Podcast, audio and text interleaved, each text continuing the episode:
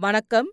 நீங்கள் கேட்டுக்கொண்டிருப்பது புஷ்பலதா பார்த்திபனுடன் கதை செண்டு. சிவகாமியின் சபதம். எழுதியவர் கல்கி கிருஷ்ணமூர்த்தி. பாகம் இரண்டு. காஞ்சி முற்றுகை. அத்தியாயம் இருபத்தி எட்டு. சுகரிஷியின் வரவேற்பு. அதிசயமான பயங்கர சம்பவங்கள் நிகழ்ந்த அன்றிரவில் அசோகபுரத்து பாழடைந்த புத்த விகாரத்தில் என்ன நடந்தது என்று இப்போது பார்ப்போம். இந்த விகாரத்தில் தன்னந்தனியாக வசித்து வந்த வயோதிக பிக்ஷு இருண்ட சைத்தியத்தில் நாகநந்தியுடன் பேசிவிட்டு திரும்பி வந்தவுடனேயே ஆயனரிடம் அங்கிருந்து உடனே புறப்பட்டு செல்வது நலம் என்று பிரஸ்தாபித்தார். சிவகாமியை அழைத்து ஆயனர் கேட்டபோது சிவகாமி ஒரே பிடிவாதமாக அங்கிருந்து கிளம்ப முடியாதென்று சொல்லிவிட்டாள். அங்கே சண்டை நடக்கலாம் என்று பிக்ஷு சொன்னது அங்கே இருப்பதற்கு அவளுடைய ஆவலை அதிகமாக்கிற்று. அப்படி நடக்கும் சண்டையை கண்ணாலே பார்க்க வேண்டும் என்ற விசித்திரமான ஆசை அவள் உள்ளத்தில் உதித்தது. அந்த ஆசையின் மூல காரணம் மாமல்லர் போர்க்களத்திலே நிகழ்த்தும் வீரச் செயல்களை பார்க்க வேண்டும் என்பதுதான். அவளுடைய கற்பனை கண்ணின் முன்னால் போர்க்களக் காட்சிகள் தென்படலாயின. நாலாபுறமும் சூழ்ந்து வரும் எதிரிகளுக்கு மத்தியில் மாமல்லர் தன்னந்தனியாக நின்று வாளை சுழற்றி எதிரிகளின் தலைகளை வெட்டி வீழ்த்துவது போல் அவள் கற்பனை செய்து கொள்வாள். மறுகணம் அந்த கற்பனை காட்சியின் கோரத்தைக் காண சகியாமல் மனதை விட்டு அக்காட்சியை அகற்றவிழ முயல்வாள்.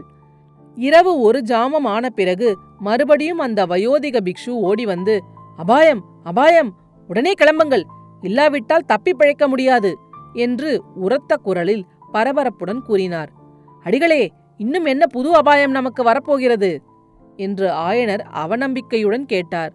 இங்கே யுத்தம் நடக்கலாம் என்று நான் முன்னே சொன்னது உண்மையை சொன்னால் ஒருவேளை நீங்கள் நம்ப மாட்டீர்கள் என்றுதான் திருப்பார்கடல் ஏறி உடைத்துக் கொள்ளும் போல் இருக்கிறதென்று கேள்விப்பட்டேன். அதனால்தான் போய்விடலாம் என்று யோசனை சொன்னேன். இப்போது உண்மையாகவே ஏறி உடைத்துக் கொண்டு விட்டது. உடனே கிளம்புங்கள் என்றார். சுவாமி ஏறி உடைத்துக் கொண்டால் என்ன? அதற்காக நாம் ஏன் ஓட வேண்டும்? என்று சிவகாமி சாவதானமாக கேட்டாள். திருப்பார்கடல் ஏரியை நீ பார்த்திருந்தால் இப்படி சொல்ல மாட்டாய். நாளை பொழுது விடுவதற்குள் இங்கேயெல்லாம் ஒரே வெள்ளமாயிருக்கும் என்றார் பிக்ஷு. சிவகாமி ஆயனர் பக்கம் திரும்பி அப்பா நான் வெள்ளமே பார்த்ததில்லை. நாம் இங்கேயே இருந்து வேடிக்கை பார்க்கலாம்.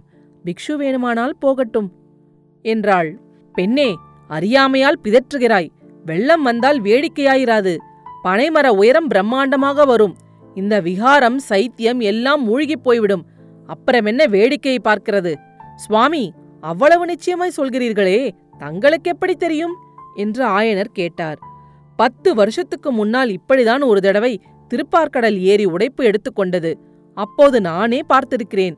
இந்த பள்ளத்தாக்கில் ஆயிரக்கணக்கான ஜனங்கள் செத்துப்போனார்கள் மீறியிருந்தவர்கள் இருந்தவர்கள் இங்கே குடியிருப்பது அபாயம் என்று வேறு மேட்டுப்பாங்கான இடங்களுக்கு குடிப்போய் விட்டார்கள். அந்த வெள்ளத்திற்கு பிறகுதான் இந்த அசோகபுரம் இப்படி பாழடைந்து கிடக்கிறது. இதையெல்லாம் கேட்டபோது ஆயனருக்கும் சிவகாமிக்கும் மனக்கலக்கம் உண்டாயிற்று. ஆயினும் இரவில் கிளம்ப அவர்கள் மனம் இசையவில்லை. அதோடு இப்போது பெருங்காற்றும் மழையும் ஆரம்பித்திருந்தன. சிவகாமி திடீரென்று நினைத்து கொண்டு அப்பா குண்டோதரன் சாயங்காலம் வந்தான். மறுபடியும் மாயமாய் மறந்துவிட்டானே இந்த காற்றிலும் மழையிலும் எங்கே அகப்பட்டு கொண்டானோ தெரியவில்லையே என்று கவலையுடன் கூறினாள். அவனுடைய நடவடிக்கையே இப்போது விசித்திரமாய்தான் இருக்கிறது என்றார் ஆயனர். அதோ கேளுங்கள் சத்தத்தை என்றார் பிக்ஷு. ஆம் அதுவரையில் கேளாத ஒரு புது விதமான சத்தம் அப்போது லேசாக கேட்டது. ஆயனருக்கும் சிவகாமிக்கும் மனக்கலக்கம் அதிகமாயிற்று. சிவகாமி அது என்ன சத்தம்? என்றாள். ஏறி உடைத்துக் கொண்டு விட்டது. நாளை பொழுது விடுவதற்குள் இங்கே ஒரே வெள்ளமாயிருக்கும் என்றார் பிக்ஷு. தெருவெல்லாம் தண்ணீர் ஓடுமோ? இந்த விஹாரத்துக்குள்ளே கூட ஜலம் வந்துவிடுமோ என்றாள் சிவகாமி. விஹாரத்துக்குள்ளே மட்டும் இல்லை விஹாரத்துக்கு மேலேயும் கூட வந்துவிடும் என்றார் பிக்ஷு. சுவாமி இப்போது என்ன யோசனை சொல்கிறீர்கள்? என்று ஆயனர் கவலையுடன் கேட்டார்.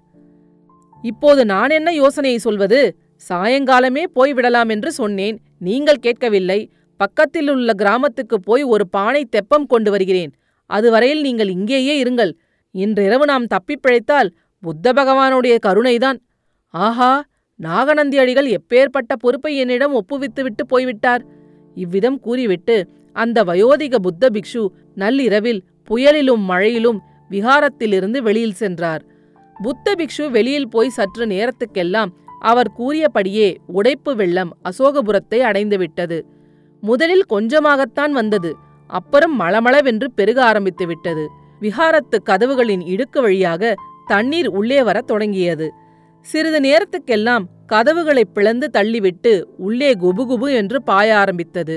வெள்ளம் பெருகத் தொடங்கியதும் ஆயனர் முதலியோர் முதலில் விஹாரத்தின் வெளிவாசல் திண்ணையில் வந்து நின்றார்கள்.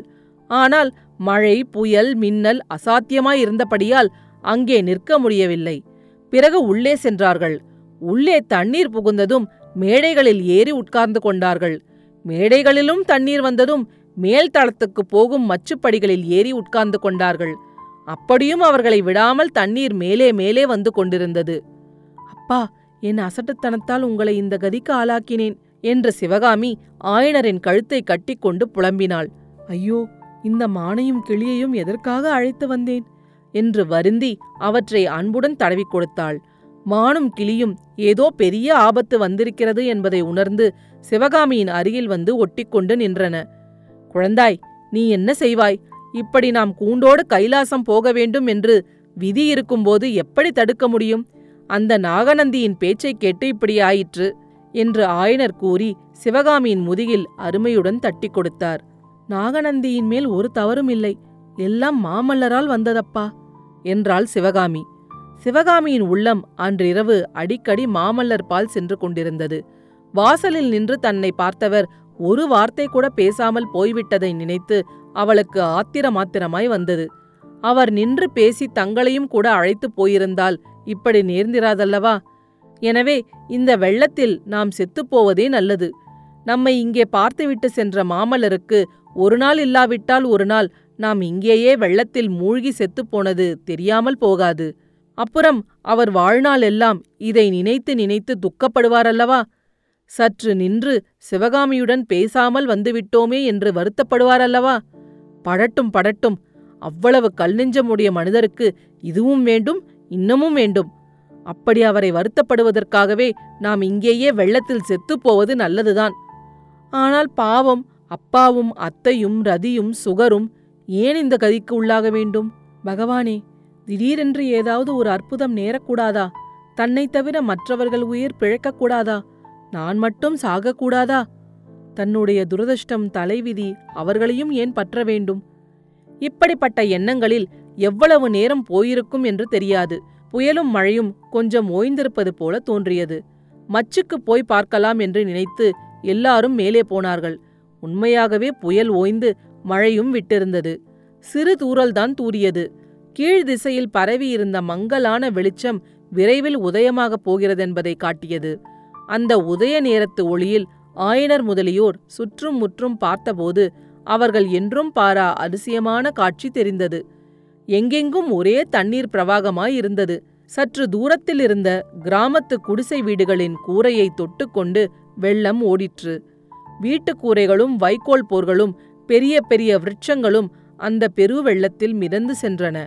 சிவகாமியின் உள்ளத்தின் அந்தரங்கத்தில் ஒருவேளை எங்கிருந்தாவது எப்படியாவது மாமல்லர் நம்மை காப்பாற்றுவதாக வரக்கூடாதா? என்ற எண்ணம் தோன்றியது. மீனாசை ஆசை என்று அவளே தன்னைத்தானே திருத்திக் கொள்ள முயன்றாள். ஆனால் இதென்ன விந்தை? கனவு காண்கிறோமா? சித்தப்பிரம்மையா? அல்லது உண்மைதானா? நடக்காத காரியம் நடக்கிறதே? கைகூடாத ஆசை கைகூடுகிறதே அதோ வெள்ளத்தில் நீந்திக் கொண்டு வரும் குதிரை மேல் இருப்பவர் மாமல்லரேதான். கண்களே சரியாக பாருங்கள். நெஞ்சே கொஞ்சம் நிதானித்துக்கொள். ஆம் ஆம். அவர்தான். சந்தேகமில்லை. நடராஜ பெருமானே பராசக்தி தாயே அருள் புரியுங்கள். மீதி உள்ள தூரத்தை அவர் அபாயமில்லாமல் கடந்து வந்து சேர வேண்டுமே. அப்பா அப்பா யார் வருகிறார் என்று பார்த்தீர்களா? அத்தை நீ பார்த்தாயா? ரதி உனக்கு கண் தெரிகிறதா? சுகபிரம்ம ரிஷியே உமக்கு வாய் அடைத்து போய்விட்டதா என்ன? உண்மையில் சுகப்பிரம்ம ரிஷிக்கு வாயடைத்து போகவில்லை. இரண்டு மூன்று தடவை தலையை இந்த புறமும் அந்த புறமும் வளைத்து பார்த்துவிட்டு சுகப்பிரம்ம ரிஷி மாமல்லா? என்று கூவி வரவேற்பு கூறினார். அடுத்த அத்தியாயத்தில் விரைவில் சந்திப்போம். கதைச்செண்டு பற்றி உங்கள் நண்பர்களிடமும் உறவினர்களிடமும் பகிரவும். உங்கள் கருத்துக்களை கமெண்ட்டுகளில் பதிவிடுங்கள். உங்கள் கருத்துக்களை கேட்க ஆவலுடன் காத்துக் கொண்டிருக்கின்றேன். நன்றி. நீங்கள் கேட்டுக்கொண்டிருப்பது புஷ்பலதா பார்த்திபனுடன் கதை செண்டு